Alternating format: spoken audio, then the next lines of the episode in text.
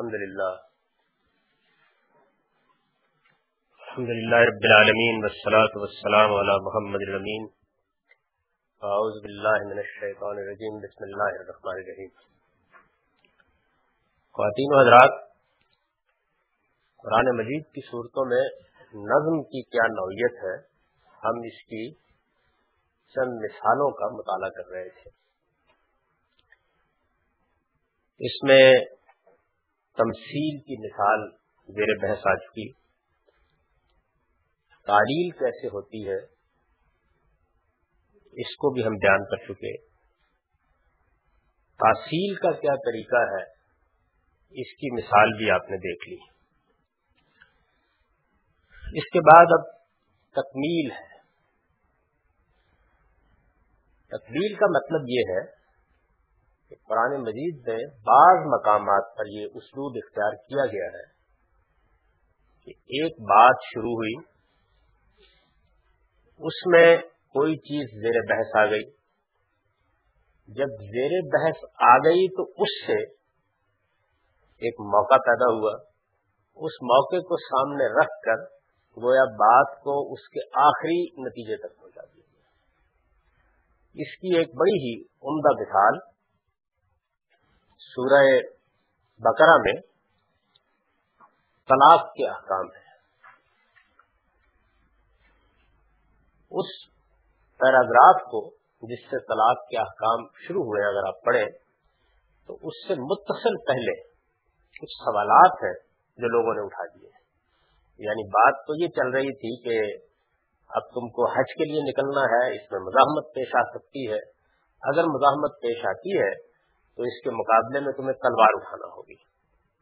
اور تلوار اٹھانے کا یہ حکم ان ان حدود کے مطابق دیا گیا ہے۔ اس میں ان چیزوں کو لحاظ کرتے ہوئے یہ کام کرنا ہوگا۔ اس کے مقاصد کیا ہے یہ معاملہ کہاں تک پہنچ سکتا ہے؟ اس کو وہاں بیان کر دیا گیا۔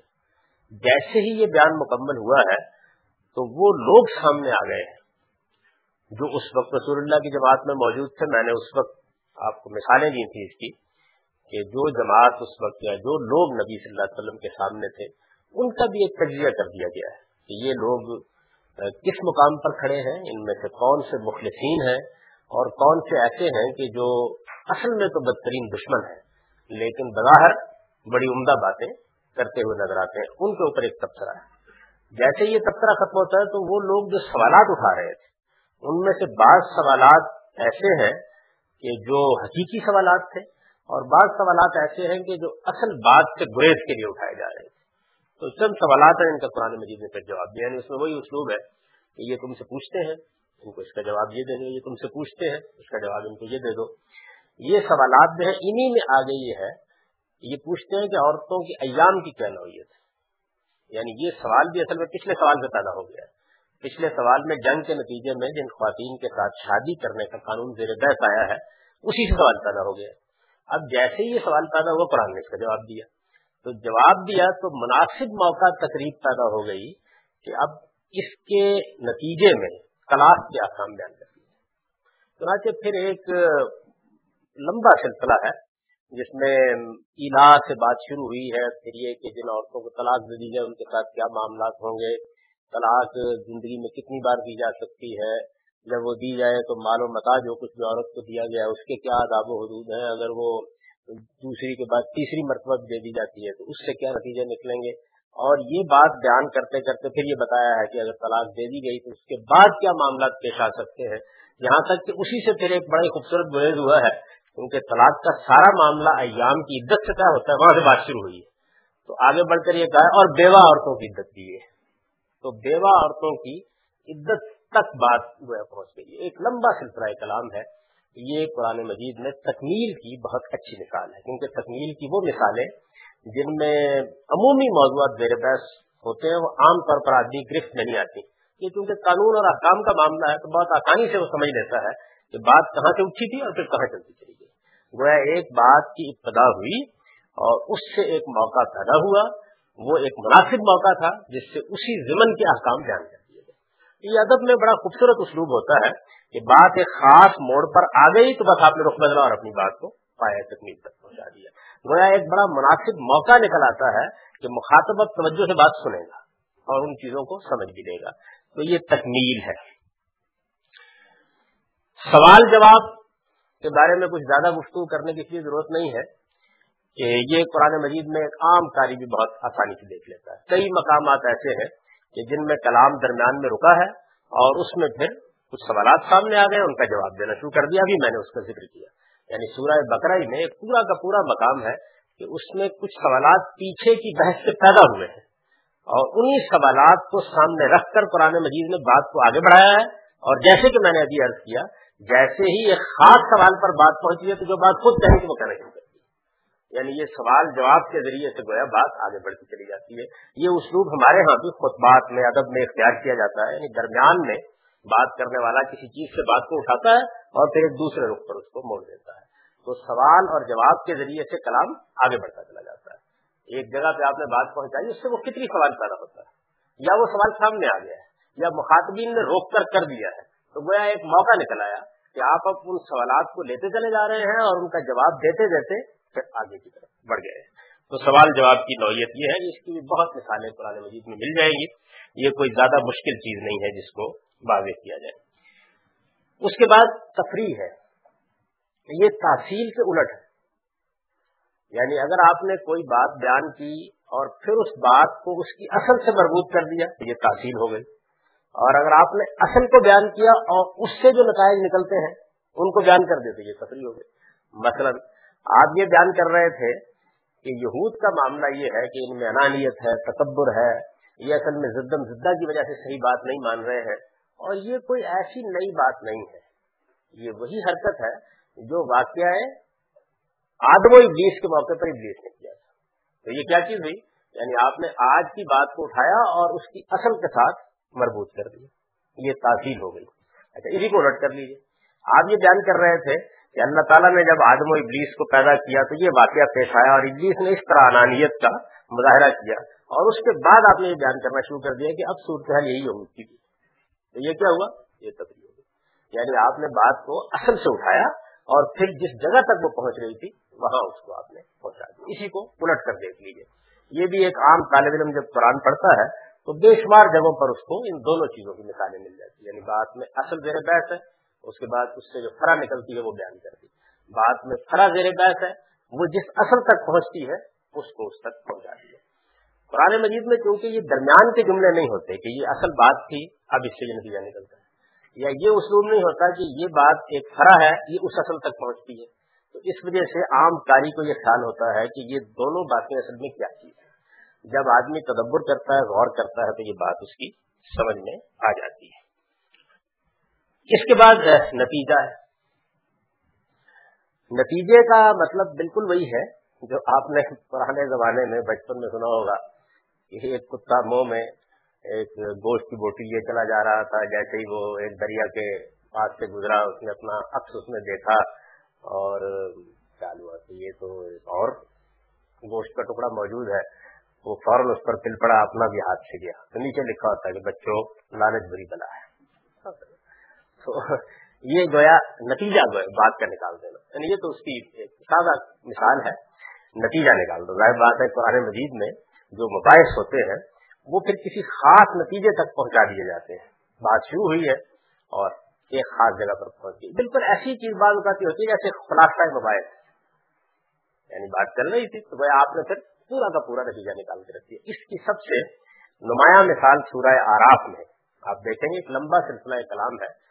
انسٹھ آیت سے شروع ہوتا ہے۔ سورہ آراف جو یہ قرآن مجید کی سات نمبر سورہ ہے۔ اس میں مختلف پیغمبروں کی بےست کا ذکر ہوا ہے اور مسلسل ہو رہا ہے۔ یعنی سیدنا نو سے شروع ہوا ہے، پھر اس کے بعد سیدنا لوت سیدنا حود اور اسی طریقے سے سیدنا شعیب اور دوسرے رسولوں کا ذکر ہو رہا ہے کہ ہم نے ان کو ان کی قوموں کی طرف بھیجا۔ جب بھی رسول کی بحثت ان کی طرف ہوئی، انہوں نے یہ دعوت دی۔ اس دعوت کے نتیجے میں قوموں نے تقریب جٹلانے کا رویہ اختیار کیا اور پھر ہمارا عذاب آ گیا۔ یعنی یہ ساری بات جان ہو رہی ہے۔ یہ جب آیت چورانوے تک پہنچتی ہے، تو پھر قرآن مجید گویا نتیجہ سامنے رکھ دیتا ہے۔ یعنی وہ نتیجہ جو ہے، اس کو آپ یہ دیکھیے کہ وہ کیسے اس کو سامنے رکھتا ہے۔ سورہ آراب کیونکہ ایک لمبی سورہ ہے، اور عام طور پر اس میں ایجاز کے بجائے ذرا اطلاق کا اسلوب ہے یعنی بات بہت تفصیل سے جان کی گئی ہے۔ تو آپ خود بھی پڑھیں گے تو بہت آسانی سے اس کو جان دیں گے۔ میں نے اس طرح عرض کیا کہ پیچھے تمام پیغمبروں، ایک ایک کا ذکر آ رہا ہے۔ ایک کے بعد دوسرے کا بھائی مدین اقاہم شعیبہ اور اسی طرح مدین کی طرف ہم نے ان کے بھائی شعیب کو بھیجا۔ ایک ایک کا ذکر آ رہا ہے۔ اور ایک ہی چیز جان ہو رہی ہے۔ یعنی انہوں نے ان کو دعوت دی۔ دعوت یہ تھی، اس کو انہوں نے جٹلا دیا۔ جب انہوں نے جٹلا دیا تو پھر اس کے بعد رسولوں کے بارے میں جو ہمارا قانون ہے، اس کے تحت عذاب آ گیا۔ یعنی یہ بیان کیا جا رہا ہے۔ یہ ساری بات جب بیان ہوتی ہے تو آخری جو سرگزشت ہے وہ سید شعیب کی ہے۔ اس کے بعد وہ نتیجے کی آیت سامنے جاتی ہے۔ مار کریت من نبی اللہ خزنا ان میں سے جس بستی کی طرف بھی ہم نے کسی نبی کو رسول بنا کر بھیجا ہے، تو یہی ہوا کہ بستی والوں کو ہم نے تکلیفوں اور مصیبتوں کے ذریعے سے متنوع کرنا چاہا۔ تاکہ وہ بات سننے کے لیے تیار ہو جائیں۔ پھر ہم نے اس بری صورت حال کو خوشحالی میں بدل دیا۔ لیکن یہ ساری تگو بھی کسی کام نہ آئی اور بلاخر وہی نتیجہ نکلا کہ تم پیچھے دیکھ چکے اور پھر اس بات کو آگے بڑھاتے بڑھاتے قرآن مجید نے کہا ہے کہ اگر یہ بستیوں کے لوگ بات مان لیتے تو ہم آسمان سے ان کے لیے اپنی برکتوں کے دروازے کھول دیتے۔ لیکن یہ ماننے کے لیے تیار نہیں ہوئے۔ یہ کیا اس بات سے بے خوف تھے کہ ہمارا عذاب رات میں ان پر آ جائے، دن میں ان پر آ جائے؟ یہ بیان کرنے کے بعد دیکھیں، نتیجے کی آیت ہے تل کل قرآن ممبایا یہ بستیاں ہیں جن کی طرف ہم نے اپنے پیغمبر بھیجے تھے، جن کی داستانیں ہم تمہیں سنا رہے ہیں۔ ہم رسول ہمارے رسول ان کے پاس واضح نشانیاں لے کر آئے۔ فما قانون بما قبل۔ لیکن یہ لوگ ایمان لانے کے لیے تیار ہیں۔ اور پھر اس کے بعد یعنی آگے کلام پر چلا جائے گا وہ یوں سمجھ لیجیے کہ خلاصہ کلام، نتیجہ کلام یہ سامنے رکھ دیا جاتا ہے۔ اس کی ایک بہت اچھی مثال سورہ یوسف۔ سورہ یوسف میں ایک بڑی مفصل داستان سنائی گئی ہے۔ اور ظاہر ہے کہ اس داستان کو سنانے سے مقصود قریش کے سامنے بھی یہ آئینہ رکھ دینا ہے کہ تمہارے ساتھ کیا ہونے والا ہے۔ اور رسول اللہ علیہ وسلم کو بھی یہ بتانا ہے کہ اس وقت جو مشکلات آ رہی ہیں، یہ یوسف پر کس طریقے سے آئی تھی اور پھر کیا نتیجہ نکلا تھا؟ تو جیسے ہی وہ داستان ختم ہوتی ہے، اس کے بعد نتیجے کی آیا سامنے جاتی ہے یہ دیکھیے، ہمارا یہی طریقہ رہا ہے کہ جو لوگ بھی تقوی اور صبر کا رویہ اختیار کرتے ہیں رسولوں کی بحثت کے بعد، ان کو ہم کبھی بھی اس دنیا کے اندر خائب و خاصر نہیں کرتے، بلکہ اچھا رویہ اختیار کرنے والوں کا اجر ظاہر نہیں ہوتا۔ یعنی اس اصول کو وہ اسٹیبلش کرتی ہے پھر آخر میں سورج ایسی پہنچتی ہے تو نتیجہ ہمارے سامنے آ جاتا میں آپ کو تمبی کی مثال دے چکا ہوں۔ اعتراض کو دیکھ لیجیے اعتراض یعنی جملہ مترزہ جملہ محترضہ کا مطلب یہ ہے کہ بات شروع ہوئی اور بات شروع ہونے کے درمیان میں کوئی ایسا موقع آ گیا کہ جس کے بعد بہت سی باتیں اس اصل بات سے ہٹ کر یا تو جوش کلام میں، یا کسی چیز کی وضاحت میں، یا کسی چیز پر تنبی میں کہہ دی گئی۔ اس کی بہت مفصل مثال سورہ نساء میں یہ سورہ نساء کی چار نمبر سورہ ہے یہ، اور اس کی ایک سو ترپن آئے اس میں بات یہاں شروع ہوئی کہ جسن باہل الکتاب تنزل علیہم کتاب من السماء۔ یہ اہل کتاب تم سے مطالبہ کرتے ہیں کہ یہ قرآن نہیں، اس کی جگہ آسمان سے براہ راست اترتی ہوئی کوئی کتاب ہمارے سامنے لاؤ یعنی یہ بات یہاں شروع ظاہر ہے کہ یہ ایک نہایت ہی نامپور مطالبہ ہے۔ تو اب معلوم ہوتا کہ جیسے غصہ آ گیا، بے پناہ۔ اور بات درمیان میں روکی اور کہا کہ فقط سار وہ ساخ بن جائے انہوں نے موسا سے اس سے بھی بڑی بڑی باتوں کا مطالبہ کیا تھا۔ انہوں نے کہا تھا کہ ہمیں خدا کو آیانہ آنکھوں سے دکھاؤ، پھر ان کے اوپر ایک بجلی آ گئی، ان کے ظلم کی وجہ سے۔ پھر انہوں نے ایک بچڑے کو معبود بنا لیا تھا۔ ان کے پاس ہماری واضح نشانیاں آئیں، لیکن اس سب کچھ کے باوجود انہوں نے یہ حرکتیں کی۔ ہم نے اس کو پھر معاف کر دیا اور ہم نے موسا کو بڑی واضح ان کے اوپر برتری عطا فرمائی اور ہم نے تور کو ان کے اوپر کھڑا کر دیا۔ اور پھر اس کے بعد ہم نے یہ کیا اور یہ کیا پھر اور زیادہ کلام زور میں کرا گیا اور اس کے بعد اور ان کے نصاب کو توڑ دینے کی وجہ سے ان کے فکر کی وجہ سے اور ان کے انبیاء کو قتل کر دینے کی وجہ سے اور ان کے یہ کہنے کی وجہ سے کہ ہمارے دل تو اللہ کی ہدایت کے لیے بند ہو گئے ہیں، نہیں بلکہ اللہ نے ان کے دلوں پر ان کے کفر کی وجہ سے مور لگا دی تھی، یہ ایمان لانے کے لیے تیار، ان کے کفر کی وجہ سے اور ان کے مریم پر بڑا بہتان لگانے یعنی طوفان ہے اس کے بعد اور جیسے ہی وہ ختم ہوتا ہے تو اس کے بعد پھر آگے کلام ایسے لگتا ہے کہ جیسے پہاڑی سے طرح۔ اور پھر بات وہیں سے شروع ہو جاتی ہے، جہاں سے یہ سر کتاب کا سوال ہوا تھا۔ تو یہ اعتراض کا اسلوب ہے۔ یعنی اس میں کوئی بےربتی نہیں ہوئی، بلکہ ایک بات شروع ہوئی تھی، اس کے اوپر جو رد عمل ہوا ہے اللہ تعالیٰ کی طرف سے، وہ پوری شدت کے ساتھ سامنے آیا اور پھر بات آگے بڑھ گئی۔ پیشابوں کی مثال بھی میں آپ کو دے چکا ہوں۔ عود البد عود البد کا مطلب یہ ہے اور یہ کریم جتنا بھی ادب ہے اس میں بہت عام ہوتا ہے۔ یعنی آپ نے ایک بات بڑی بنیادی تھی، اس سے لے کر مسئلہ شروع کر دیا۔ جب اس بات سے آپ نے شروع کر دیا تو بہت سی باتیں آپ کو کہیں۔ وہ ساری باتیں جب آپ نے کہہ دی، تو پھر آپ نے خاتمے میں وہی بنیادی بات دوبارہ کہہ یہ اور البت ہے۔ یعنی گویا جس جگہ سے بات شروع ہوئی تھی، ختم کرتے ہوئے بھی بات کو وہیں پہنچا دیا جائے۔ اس کی بہت مثالیں ہیں پرانے مجید میں، لیکن ایک بڑی سادہ اور واضح مثال سورہ بنی اسرائیل میں سورہ بنی اسرائیل میں اللہ تعالیٰ نے ایک مقام ایسا ہے جس میں بنیادی اخلاقیات بیان کی ہے یعنی گویا ان کی نوعیت بالکل ویسی ہے جیسی کہ تورات میں ٹین کمانڈمنٹس کی ہے بنیادی اخلاقیات کی پوری فہرست ہے جو اس میں زیر بحث آ گئی ہے۔ وہ پیراگراف کہیے آپ یا وہ حصہ کہیے آپ، وہ شروع یہاں سے ہوتا ہے کہ لا ماننا ہے اللہ یعنی اللہ تعالیٰ کے ساتھ کسی دوسرے کو محبوب نہ بنا یہاں سے بات شروع ہوتی ہے۔ فتق مضموم مضموم مقصولہ اگر بناؤ گے تو اس کا نتیجہ یہ نکلے۔ گا یعنی یہاں شروع۔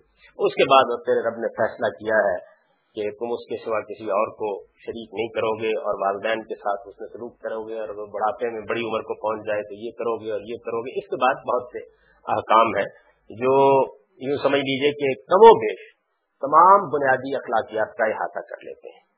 اب جیسے یہ سب ختم ہو جاتے ہیں یعنی یہ ساری بات ختم ہو جاتی ہے۔ خاتمے کا جملہ بھی آ جاتا ہے ظال کا ممبا ہے کا من الحکمہ۔ یعنی یہ وہ حکمت ہے جو تیرے پروردگار نے تیری طرف نازل کی۔ ساری باتیں بیان کرنے کے بعد، اور اس کے بعد ولا تجل مالا کا فی جہنم ملوم مدھورا اور یاد رکھنا یعنی خدا کے سوا کسی کو شریک لگنا یعنی یہ اور پتہ ہے۔ جہاں سے بات شروع ہوئی تھی وہیں پر آ کر ختم ہو گئی۔ اور اس میں ایک لفظ کا ایسا اضافہ کر دیا کہ جس میں جو پہلی آیت تھی، اس میں جو بات بظاہر واضح نہیں تھی، اس کو واضح کر دیا۔ یعنی وہ جب آپ تدبر سے پڑھیں گے قرآن مجید تو معلوم ہو جائے گا کہ صرف ایک لفظ کے اضافے سے اور دل بدا بھی ہوا ہے، لیکن صرف ایک لفظ کے اضافے سے ایک بڑی مشکل بھی اس میں پیدا ہو گئی تھی، اس کو حل کر دیا۔ یہ مثالیں بھی آپ کو قرآن مجید میں کئی جگہوں پر، مثلا نماز کی تاکید سے بات شروع ہوگی۔ بہت سے احکام دیے جائیں گے کیونکہ یہ بڑی بنیادی چیز ہے دین میں، اللہ کی بندگی کا اظہار ہے، تو نماز ہی پر ختم ہو جائے گی۔ سورہ مومنون میں اس کی مثال ہے، سورہ مارج میں اس کی مثال ہے۔ یعنی اس کی بھی بہت سی جگہوں پر آپ کو مثالیں مل جائیں گی۔ آخری چیز جو اس میں مثال کے طور پر ہے، وہ استدراک ہے۔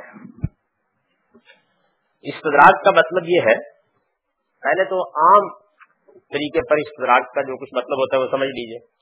ہم کوئی گفتگو کر رہے تھے اپنی طرف سے ہم نے اس گفتگو کو آخری درجے میں پایا تکمیل تک پہنچا دیا۔ لیکن کوئی بات رہ گئی۔ ایسا ہوتا تھا۔ یعنی کوئی بات رہ گئی۔ اسماء کلام میں واضح نہیں ہو سکی۔ بھول گئے ہم۔ توجہ نہیں ہوئی۔ یا کلام کا رخ ایسا تھا کہ اس میں اس وقت اس کو بیان کرنا کلام کے اس رخ کو تبدیل کر دیتا۔ تو اب آپ کیا کرتے ہیں؟ اب آپ آخر میں کہتے ہیں کہ بھائی وہ ایک چیز مزید واضح۔ یہ استدراک ہے۔ یعنی اس کو بلاغت کی اصطلاح میں استدراک کہا جاتا ہے۔ اللہ تعالیٰ کے یہاں ظاہر ہے کہ جن وجود سے ہمارے یہاں ہوتا ہے، وہ تو نہیں ہوتا۔ ایک بڑا اچھا استدراک ہے سورہ بکرا ہی میں۔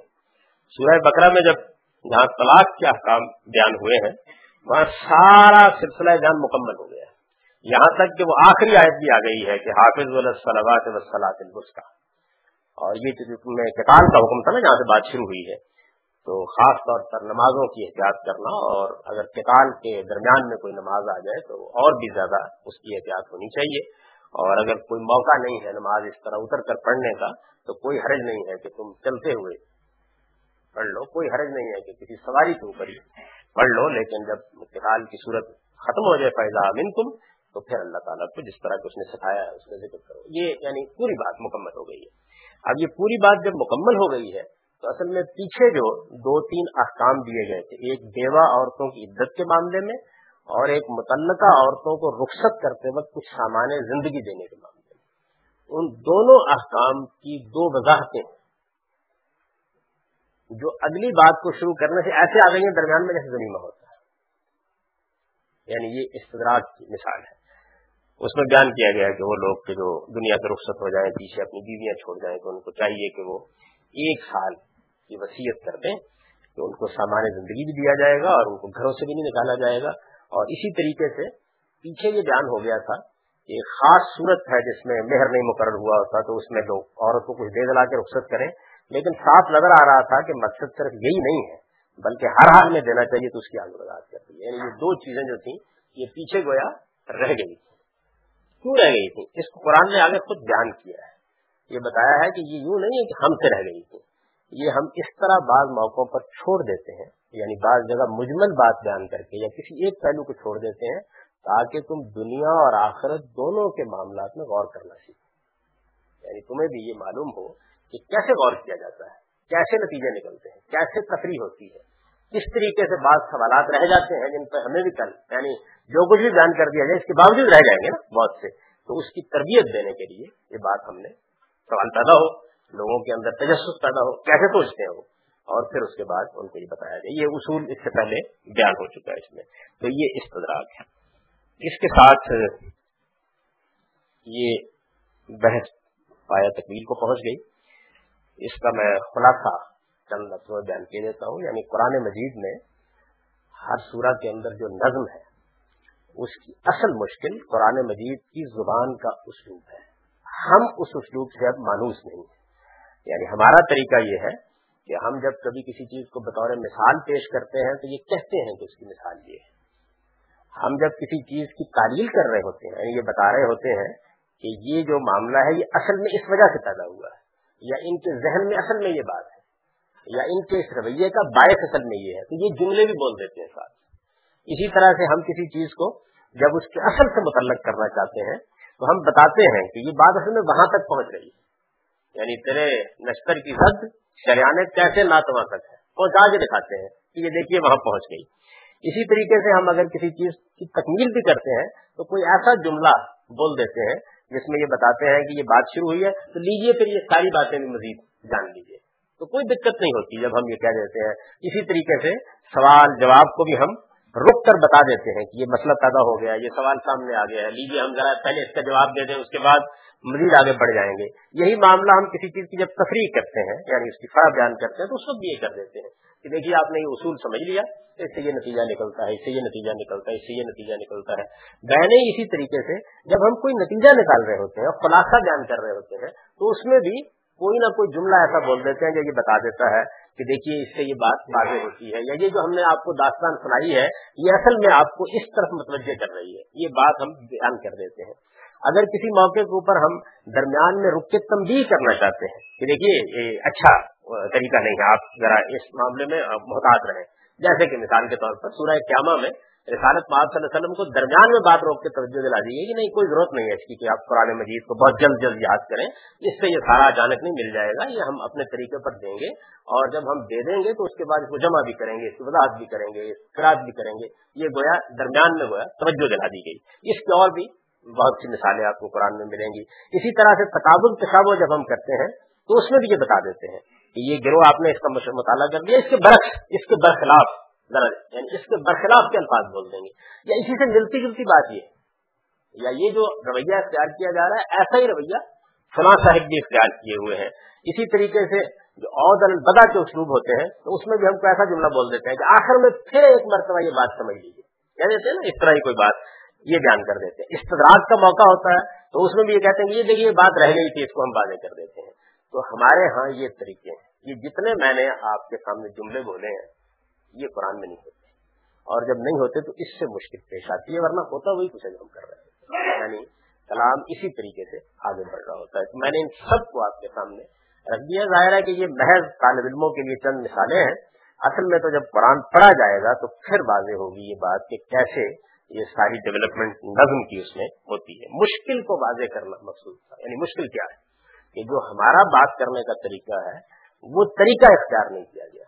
اور یہ طریقہ دنیا کے ادب میں نہیں اختیار کیا جاتا۔ یعنی صرف عربی ادب کے ساتھ خاص نہیں ہے، بلکہ جتنی بھی ادبی چیزیں ہوتی ہیں، ان میں یہ طریقہ نہیں اختیار کیا جاتا۔ میں نے مثال دی تھی آپ کو کہ ہمارے اپنے دور میں علامہ اقبال نظم کے شاعر ہیں، بڑے شاعروں میں سے ہیں۔ تو آپ ان کی بہت سی نظمیں دیکھیں گے، جس کے اندر اسی طرح کا ربط کلام ہے اور اس طرح کے ربط کے جملے اس کے اندر نہیں ہوتے۔ یعنی بات ایک شفٹ سے دوسرے شفٹ کی طرف، ایک جگہ سے دوسری جگہ کی طرف بڑھتی چلی جاتی ہے اور آپ اصل میں اس کو کلام کے کرینے اور اس کے شفٹ سے پہچانتے جاتے ہیں بڑھتی جا رہی ہے آگے۔ تو قرآن مجید کے ترجمے میں ظاہر ہے کہ اب کیونکہ عام آدمی اس اسلوب کو اچھی طرح اپریشیٹ نہیں کر پاتا، واضح کر دینا چاہیے، بس اس کے سوا کوئی ضرورت نہیں ہوتی۔ جیسے ہی آپ اس کو واضح کرتے ہیں، تو معلوم ہوتا ہے کہ وہ ساری باتیں جو تھیں، وہ ایک بالکل مربوط کلام کے طریقے کے اوپر آپ کے سامنے آ گئی ہیں۔ یہ قرآن مجید کے نظم کا معاملہ ہے۔ چنانچہ اب جب آپ اس کو دیکھتے ہیں، تو آپ دیکھیے کہ جو آخری بات میں نے اس میں لکھی ہے کہ سورہ کا مضمون ان پیروں اور فصول میں تدریجی ارتقا کے ساتھ اپنے انتقام کو پہنچ انتظام کو پہنچتا ہے۔ یعنی بات ایک جگہ شروع ہوئی اور پھر گریجویل ڈیولپمنٹ کے ساتھ، تدریجی ارتقا کے ساتھ ایسی بڑھتی چلی جاتی ہے۔ چنانچہ اس کے نتیجے میں وہ ایک منفرد اور متعین صورت حاصل کرتی ہے اور اپنے وجود میں ایسی وحدت بن جاتی ہے جو ہر لحاظ سے مستقل بزاد اور کامل ہوتی ہے۔ یعنی ایک پوری کی پوری سورہ ہمارے سامنے ایسے آ جاتی ہے کہ جس میں کسی جگہ کے اوپر کوئی بے ربطی نہیں ہوتی۔ کلام نہایت مربوط، نہایت شان کے ساتھ آگے بڑھتا ہے۔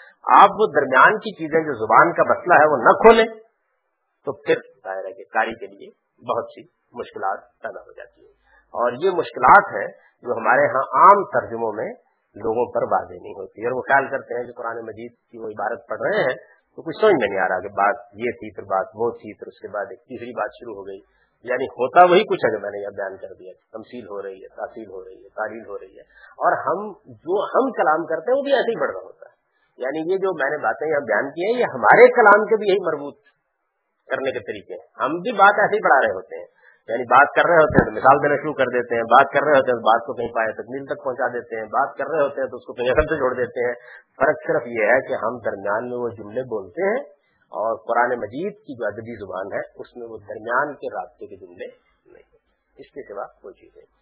ہم رابطے کے ان جملوں کو جب خود ترجمہ کرتے ہیں، تو نکال دیتے ہیں۔ یعنی اگر آپ میرا ترجمہ مثال کے طور پر پڑھیں، تو اس میں یہ چیزیں ہم واضح کر دیتے ہیں۔ اور جیسے اس کو واضح کرتے ہیں، تو اس کے بعد کوئی اس میں خلجان بات نہیں رہتا۔ میں اس کی ایک بڑی مختصر سی مثال آپ کے سامنے پیش کر دیتا ہوں۔ اس سے آپ کو اندازہ ہو جائے گا کہ کلام کس طریقے سے مربوط ہو جاتا ہے۔ یہ مقام سورہ بکرا کا ہے۔ یہ دو سو چار نمبر آیت سے جو سلسلہ شروع ہوتا ہے، ان میں تین چار پیراگراف ہیں جن کا ترجمہ میں آپ کے سامنے پڑھوں گا۔ اس میں اگر آپ درمیان میں رب کے مقامات نکال دیں، تو پہلا مسئلہ یہ پیدا ہوتا ہے کہ اوپر حج کے احکام بیان ہو رہے تھے۔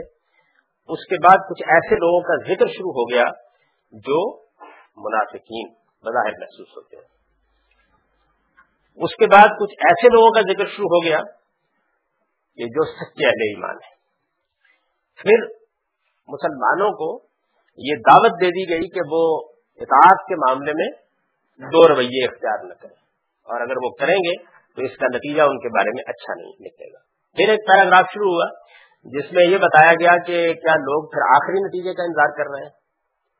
اور وہ چاہتے ہیں کہ کوئی خدا کی بڑی نشانی نمودار ہو جائے۔ بنی اسرائیل کے پاس یہ نشانیاں آ چکی ہیں، ان کا کیا انجام ہوا ان سے پوچھ لو۔ اور اصل مسئلہ جو ہے وہ یہ ہے کہ لوگوں کے لیے دنیا کی زندگی بڑی محبوب ہو گئی ہے، وہ اس وجہ سے یہ رویے اختیار کرتے ہیں۔ پھر وہ پیراگراف آ گیا کہ جس میں یہ بیان کیا گیا ہے کہ لوگ ایک ہی گروہ تھے، ان میں کوئی اختلاف نہیں تھا، اختلافات پیدا ہوئے تو پھر اللہ تعالیٰ نے اپنے پیغمبر بھیجے اور پھر ان پیغمبروں کے ساتھ کتابیں بھیجی جنہوں نے اس طریقے سے حق کو واضح کر دیا۔ پھر اس کے بعد یک بیک یہ خطاب شروع ہو گیا کہ کیا تم لوگ یہ سمجھتے ہو کہ تم جنت میں داخل ہو جاؤ گے اور تمہارے اوپر وہ مصیبتیں اور تکلیفیں نہیں آئیں گی جو اس سے پہلے آ چکی تو اب براہر تو یہ مختلف چیزیں ہیں جو بیان کر دی گئی اب دیکھیے جب ہم ان کو ان کے سب کے جملے نکال کے مربوط کر دیتے ہیں تو یہ کیا چیز بنتی ہے؟ حج کا ذکر تھا نا پیچھے۔ اور حج کا ذکر اصل میں یہاں سے پیدا ہوا تھا کہ مسلمانوں سے کہا گیا کہ آپ حج کے لیے دیکھ لیجیے اب چونکہ اس وقت قریش کا حرم پر قبضہ تھا تو پھر یہ کہا گیا کہ اگر رستے میں مزاحمت ہو تو لڑو گے۔ یعنی رستہ کھول دیا جائے۔ اور پھر یہ لڑائی شروع ہوگی تو یہ بھی بتا دیا گیا کہاں تک پہنچے۔ گی یعنی یہ بیان تھا پیچھے۔ تو حج کے حکام شروع ہو بتا دیا گیا کہ تم حج کرنے کے لیے جاؤ گے۔ تو حج میں یہ یہ بدتیں داخل کر دی ہیں۔ قریش نے ان کی اصلاح کر کے حج کرنا۔ اب اس کے بعد جو آگے شروع ہوا، تو یہ عبادت ہے۔ آج ہے نا پیچھے۔ یہ عبادت ہے۔ جس کی راہ روکنے والوں سے تم کو لڑنا ہے، یہ عبادت ہے۔ جس کی راہ روکنے والوں سے تم کو لڑنا ہے، اور ادھر صورت حال یہ ہے کہ تمہارے لوگوں میں کچھ ایسے ہیں کہ جن کی باتیں تو اس دنیا کی زندگی میں تمہیں بھری معلوم ہوتی ہیں، اور وہ اپنے دل کے ارادوں پر اللہ کو گواہ بھی بناتے ہیں، لیکن ہیں وہ بدترین دشمن۔ تمہارے سامنے وہ یہی کرتے ہیں۔ اور جب وہاں سے ہٹتے ہیں تو ان کی ساری توجہ اس لیے ہوتی ہے کہ زمین میں فساد پھیلائیں اور کھیتیوں کو غارت کریں اور نسلیں تباہ برباد کریں۔ اور تم جانتے ہو کہ اللہ فساد کو پسند نہیں کرتا۔ اور جب ان سے کہا جاتا ہے کہ اللہ سے ڈرو، تو گناہ پر آبادی کے ساتھ ان کا غرور دامن گیر ہو جاتا ہے۔ سو ان کے لیے جہنم کافی ہے اور وہ بہت ہی برا ٹھکانا ہے۔ اور ان لوگوں میں، اور ان لوگوں میں کچھ ایسے بھی ہیں کہ اللہ کی رضاجوئی کے لیے، اپنی جان کھپا دینے کے لیے تیار ہے یہی ہے کہ جن سے کوئی غلطی ہو جائے تو اللہ اسے معاف کر دیتے ہیں اور اس طرح کے بندوں پر اللہ بہت مہربان ہے۔ ایمان والو، ایمان کے ساتھ یہ دو رویے نہیں ہو سکتے۔ دو گروہ ہے نا اوپر۔ ایمان کے ساتھ یہ دو رویے نہیں ہو سکتے، اس لیے تم سب ایک ہی طریقے سے اللہ کی اطاعت میں داخل ہو جاؤ اور شیطان کے نقش قدم کی پیروی نہ کرو، وہ تمہارا کھلا دشمن ہے۔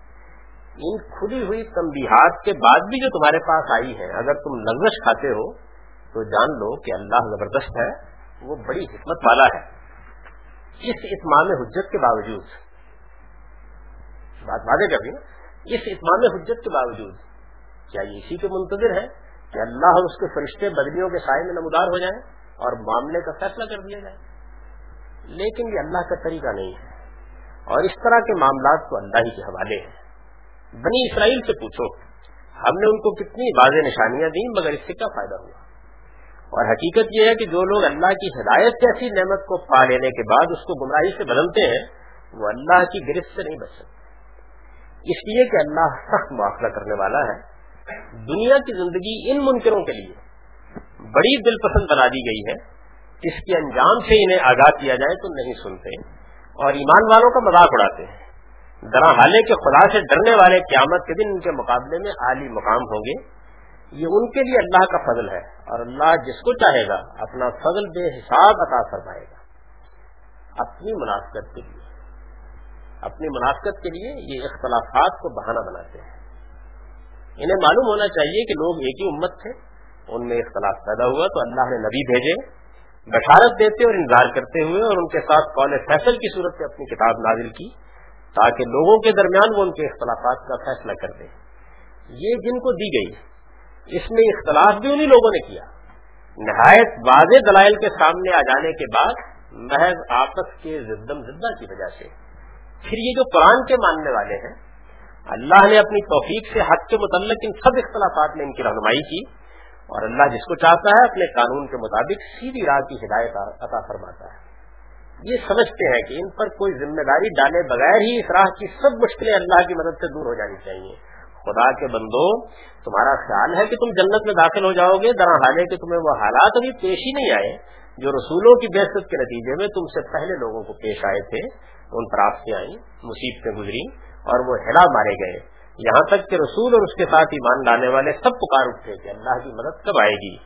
اس وقت بشارت دی گئی کہ سنو اللہ کی مدد کے لیے اور اس کے اندر آپ خود دیکھ لیجیے کہ بالکل ایک سمجھ لیجیے کہ جامع کلام ہے، ایک خاص جگہ سے شروع ہوا ہے اور ایک خاص نتیجے پر پہنچ گیا ہے۔ اس میں ان کے درون کی تحریر بھی کر دی گئی ہے، ان کے اعتراضات کا جواب بھی دے دیا گیا ہے، ان کو تنبیہ بھی کر دی گئی ہے اور آخر میں جو ان کے لیے الجھن بنی ہوئی تھی، اس پر بھی تبصرہ کر دیا گیا ہے۔ یہ طریقہ قرآن مجید میں نظم کے ارتقا کا ہے۔ اس کے بعد اب اگلا موضوع شروع ہوتا ہے۔ سولہ منٹ۔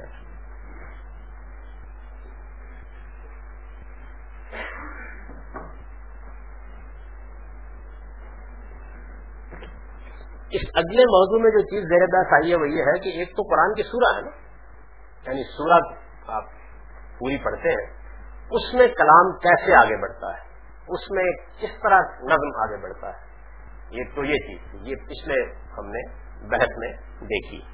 یہاں یہ ہے کہ پھر یہ ساری صورتیں نازل ہو گئی تو کیا قرآن مجید میں ان کو ہاٹ پاچ ارینج کر دیا گیا؟ ہے جیسے کہ عام طور پر لوگ خیال کرتے ہیں، کچھ بڑی بڑی صورتیں پہلے رکھ دی گئی ہیں، پھر آہستہ آہستہ کچھ چھوٹی صورتیں رکھ دی گئی ہیں، پھر بہت چھوٹی صورتیں رکھ دی۔ کیا یہ صورت حال ہے یعنی ایک تو ہے نا کہ خود کلام کے اندر نظم۔ مثال کے طور پر ایک شاعر ہے ایک ادیب ہے، اس نے پچاس نظمیں لکھی ہیں۔ تو ایک تو خود نظم کے اندر بات کیسے آگے بڑھتی ہے؟ یہ ہے یا ایک کتاب کے دس اباب ہیں تو ان اباب میں بات کیسے آگے بڑھتی ہے؟ اور یہ کہ خود اباب کو بھی کیا ارینج کیا گیا ہے یا وہ ویسے ہی رکھ دیا گیا یہ اس میں میرے بحث ہے۔ کیا کیا گیا ہے قرآن میں؟ نئی چیز یہ ہے کہ قرآن میں صورتیں جس طرح کے عام طور پر خیال کیا جاتا ہے، کسی الٹپ طریقے سے جمع نہیں کی گئی۔ یعنی جیسے سورہ میں ایک پورا نظم ہے، اسی طرح قرآن کی ارینجمنٹ میں بھی ایک پورا نظم ہے۔ اس کو سامنے رکھ کر ارینج کیا گیا ہے اس کو۔ کسی الٹپ طریقے سے جمع نہیں کی گئی، بلکہ خاص نظام ہے، جس کے تحت اللہ تعالیٰ نے قرآن کو ترتیب دیا ہے۔ اور صورتوں میں نظم کلام کی طرح، یہ ترتیب بھی اس کے موضوع کی رعایت سے یعنی قرآن کے موضوع کی رعایت سے نہایت موضوع اور بڑی حکیمانہ ہے۔ اس کی نوعیت بل اجمال یہ ہے یعنی مختصر طریقے پر اس کی نوعیت یہ ہے کہ قرآن کی تمام صورتیں آپس میں توام بنا کر توام کا مطلب ہے جوڑے بنا کر یعنی مضمون کے لحاظ سے ایئر کی صورت میں پہلے ان کو ارینج کیا گیا ہے۔ پھر اس کے بعد اور سات اباد کی صورت میں مرتب کی گئی یعنی قرآن مجید میں جب ہم اس کو پڑھتے ہیں، تو ایک تو یہ کیا گیا ہے کہ صورتوں کو ان کے مضمون کے لحاظ سے چند مستثنیات کے ساتھ جوڑے بنا دیا گیا۔ یعنی گویا ایک سورا دوسرے سورا کے مضمون کی تکمیل سی کر رہی ہوتی ہے، یا اس کے کسی دوسرے پہلو کو بیان کر رہی ہوتی ہے۔ تو ایک تو خود ان دو کے درمیان ربط آگے بڑھتا چلا جاتا ہے۔ دوسرے یہ کہ تمام صورتوں کو سات چیپٹر میں یا سات اباب میں مرتب کیا گیا ہے۔ یعنی ہر سورہ مضمون کے لحاظ سے اپنا ایک جوڑا اور مسنہ رکھتی ہے۔ اور دونوں میں اسی طرح کی مناسبت ہے جس طرح کی مناسبت گوجین میں ہوتی ہے۔ یعنی جیسے عورت اور مرد کی مناسبت ہے۔ صورتیں جیسے بڑھتی چلی جاتی ہیں۔ ایک میں ایک پہلو ہے، دوسرے میں دوسرے پہلو۔ ایک ایک چیز کو بیان کر رہی ہے، دوسری اس کے برف کی صورت کو یہ جو میں نے ابھی باتیں بیان کی آپ کے سامنے یعنی جو کلام کا نظم ہوتا ہے، وہی کم و بیش ہوتا ہے۔ یعنی ایک سورا اور دوسری صورت میں علت و معلوم کا رشتہ ہے، ایک سورا اور دوسری سورا میں تاثیل کا رشتہ ہے، ایک سورا اور دوسری سورا کے اندر سوال و جواب کا رشتہ ہے۔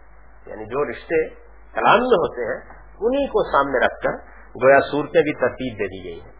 اس سے مستثنا چند صورتیں یعنی یہ عام طریقہ یہ چند صورتیں اس سے مستثنا ہیں۔ جن میں سے فاتحہ، پورے قرآن کے لیے بمنزلہ دیباچا یعنی گویا کہ سمجھیے کہ فاتحہ جو ہے، وہ پورے قرآن مجید کے لیے ایک دیباچے کے طریقے پر بھی ہے اور جس بات کی وہ سورہ ہے، اس کے لیے بھی گویا ایک ابتدائیہ بن جاتی ہے۔ وہ منفرد ہے۔ یہ گویا استثنا ہے۔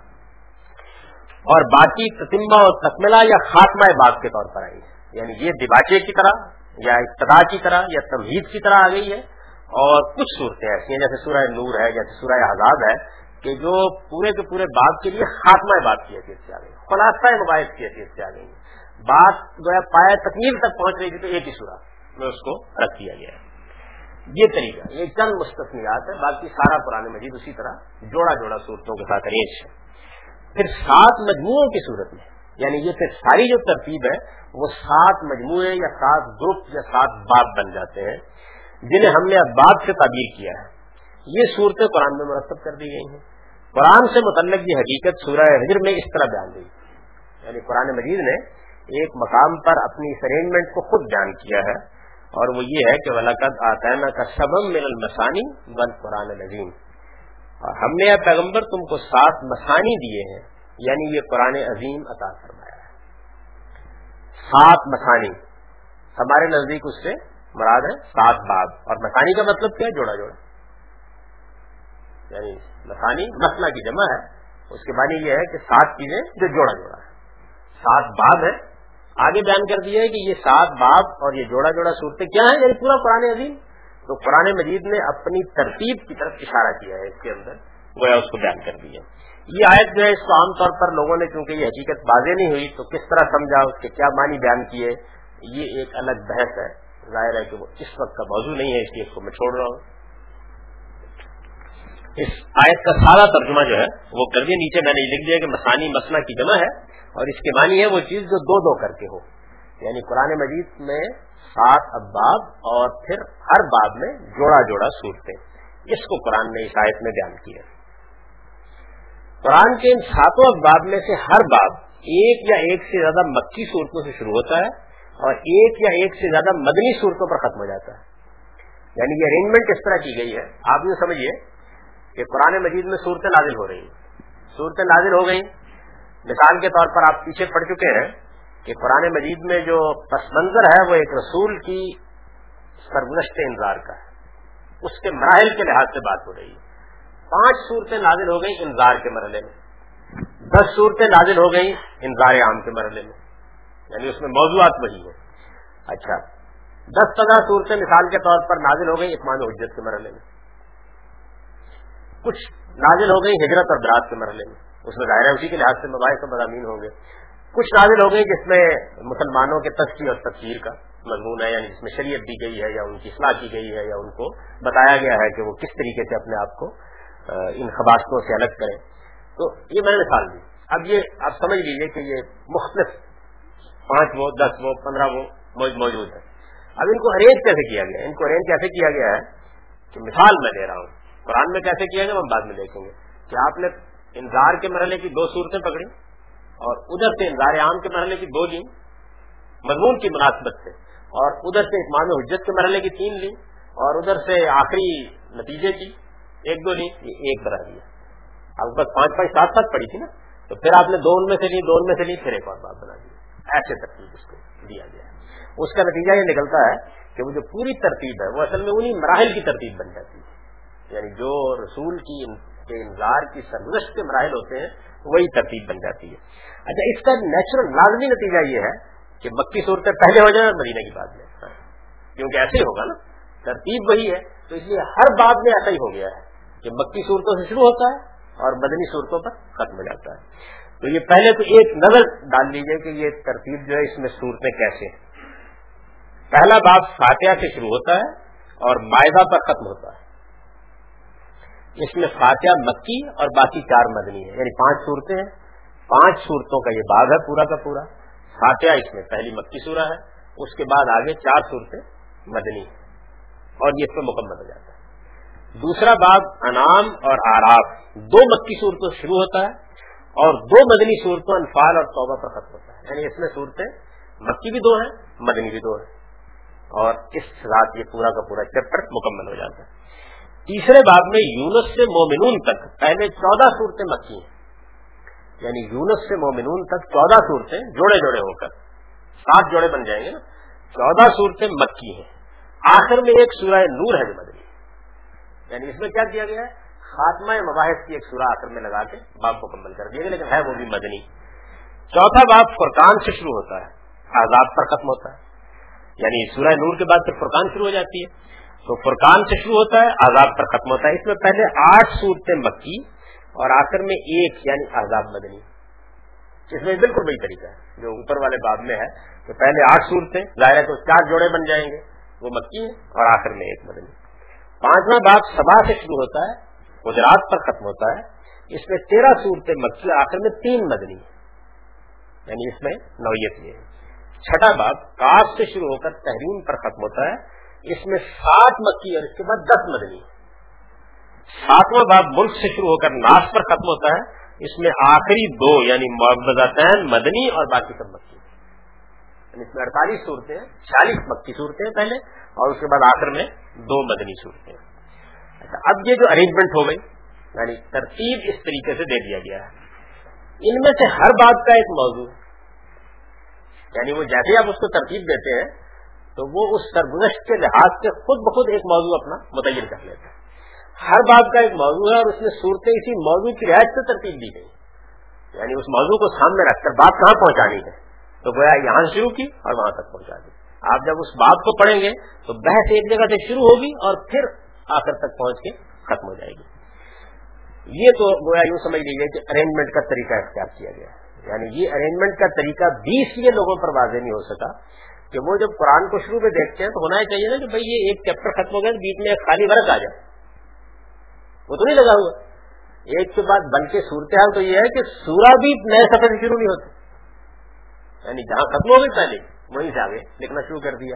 تو اگر یہ چیز بھی کر دی جائے، جیسے میں نے پیچھے عرض کیا تھا کہ پیرے بنا دیے جائیں اوقات لگا دیے جائیں، تو اس کے بعد بہت سی مشکلات ایسی حل ہو جائیں۔ گی یہ لکھ دیا جائے کہ فصلیں کہاں کہاں شروع ہو رہی ہیں اور یہی معاملہ اگر تمام چیپٹر میں کر دیا جائے یعنی جہاں پہ وہ ختم ہوتا ہے، تو فوراً مطلب ہو جائے گا آدمی کہ یہ بات ہے بات ختم ہو گئی۔ یہ یوں نہیں ہے کہ بڑی صورتیں پکڑ لی اور چھوٹی صورتیں پکڑ لی ایسا نہیں کیا گیا، یہ نوعیت ہے اس کی۔ اچھا اب اس کے بعد پھر ان کے موضوعات کیا ہیں؟ یعنی ان ان ساتوں اباب میں کس طریقے سے بات ایک خاص جگہ سے شروع ہو کر دوسری جگہ پہنچتی ہے؟ اس کا میں نے ایک خلاصہ کر دیا ہے، آگے۔ اور یہ ظاہر خلاصہ ہی ہو سکتا ہے۔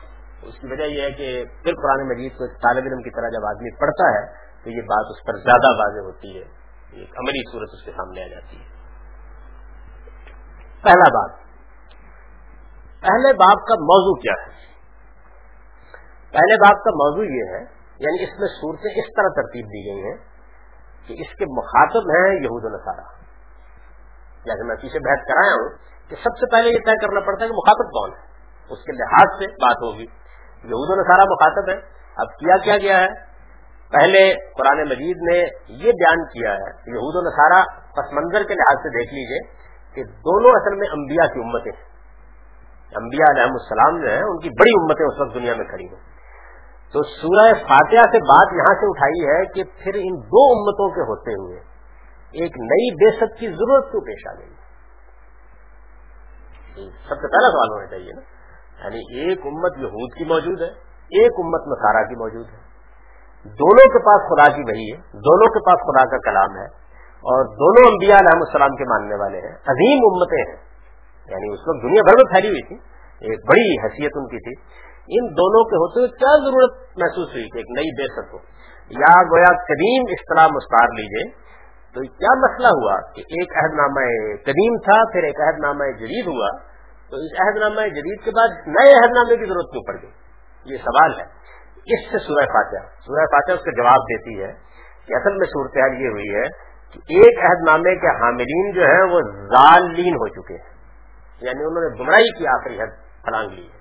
اور دوسرے عہد نامے کے حاملین خدا سے سرکش ہو کر اس کے غضب کے مستق ہو چکے تو اب سیدھی راہ جو ہے وہ لوگوں پر واضح نہیں رہی۔ اور جب نہیں رہی تو انسانیت کی پکار یہ ہے کہ پروردگار ہے دن شراط المستقیم۔ ہمیں بتا کیا ہے سیدھی تو بے سک کا مقصد جو ہے اس سے بات اٹھا دی۔ یہود و نصارہ کے پس منظر میں دونوں کا ذکر کر دیا۔ دعا یہی گویا زبان پر آئی ہے کہ پروردگار سیدھی راہ دکھا، ان لوگوں کی راہ نہ ہو، دونوں کی طرف اشارہ کر دیا۔ اس پس منظر سے بات اٹھ کے اب سورہ بکرا جاتی ہے۔ تو سورہ بکرا جو ہے یہ یہود کو مخاطب کرتی ہے اور ان پر اللہ کی حجت تمام کر دیتی ہے۔ یعنی ہر لحاظ سے آپ سورہ کو پڑھیں گے تو پوری ان کی تاریخ ان کے سامنے رکھ کے ان کو بتا دیتی ہے کہ تم نے کیا کیا، شریعت کے ساتھ کیا کیا، دین کے ساتھ کیا کیا، خدا کے ساتھ کیا کیا۔ پھر سورہ اعلان کرتی ہے درمیان کے قریب پہنچ کر کہ اب تم اس کے مستق نہیں رہے کہ دنیا میں تمہارے ذریعے سے اللہ کی گواہی لوگوں تک پہنچائی جائے۔ تمہیں معذول کیا جا رہا ہے اور تمہاری جگہ ایک نئی امت اٹھائی جا رہی ہے۔ اس امت کو ہم اب ابراہیمی دین پر اٹھا رہے ہیں، اصل دین کے اوپر اٹھا رہے ہیں۔ اور پھر یہاں سے اس ابراہیمی دین کی تفصیل شروع ہو جاتی ہے۔ گویا تطہیر اور تزکیے کا موضوع شروع ہو جاتا ہے کہ اب شریعت یہ ہے، نئی امت کے حاملین اس شریعت کو سمجھے اور اس شریعت کے لیے ان کی ذمہ داریاں یہ ہیں۔ اس پر یہ سورہ ختم ہے۔ اچھا بالکل اسی جگہ سے سورہ عال عمران اس کے بعد شروع ہوتی ہے۔ سورہ عال عمران جو ہے، اس میں اصل مخاطب نسارا ہے وہاں یہود تھے۔ اب یہ نا، اصل مخاطب نسارا ہے تو تمام جوڑے کا تعلق پیدا ہو گیا۔ یعنی ایک یہود کو مخاطب کر رہی ہے، دوسری نسارا کو مخاطب کر رہی ہے۔ اس میں اسی طریقے سے نسارا پر اطمان حجت۔ بڑی تفصیل سے، شروع ہی وہاں سے کیا ہے کہ اصل میں متشابہات اور محکمات کا بنیادی مسئلہ ہے جس سے خرابی پیدا ہوئی ہے۔ اور ساری گمراہی وہیں سے ہوئی ہے کہ انہوں نے متشابہات کو اپنا موضوع بنا لیا۔ وہ چیزیں کہ جو دین میں یہاں طے کرنے کی نہیں تھی وہ مسئلہ بن گئی۔ اور اس کے بعد پھر آہستہ آہستہ اٹھا کر ان کے اوپر پوری حجت تمام ہوئی ہے۔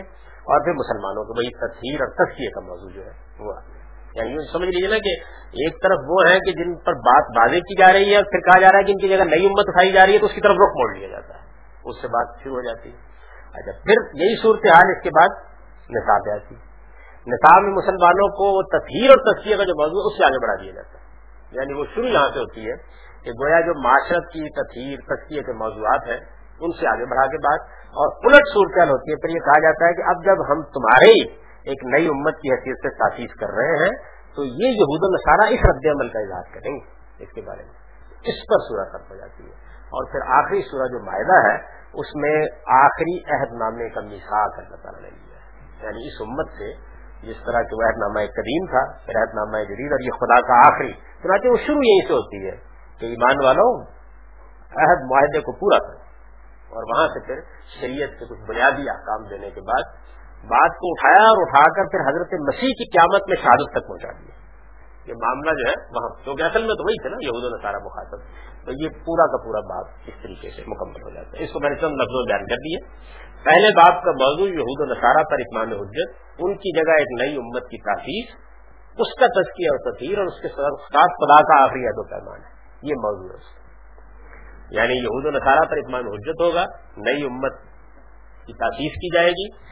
اس امت کا تذکیہ اور تطہیر، یہ موضوع میرے تک آ جائے گا اور پھر خدا کا آخری عید و پیمان اس سے لے لیا جائے گا۔ یہ پوری بات ہے جو گویا ایک جگہ سے شروع ہوگی اور ایک مقام پر پہنچ کر ختم ہو جائے گی۔ وقت ہو گیا نا تو اب انشاءاللہ اگلی نشست میں ہم اس کو امید ہے، پائے تکمیل تک پہنچا لیں گے۔ یہ پہلے بات کی ہم نے کچھ تحلیل کر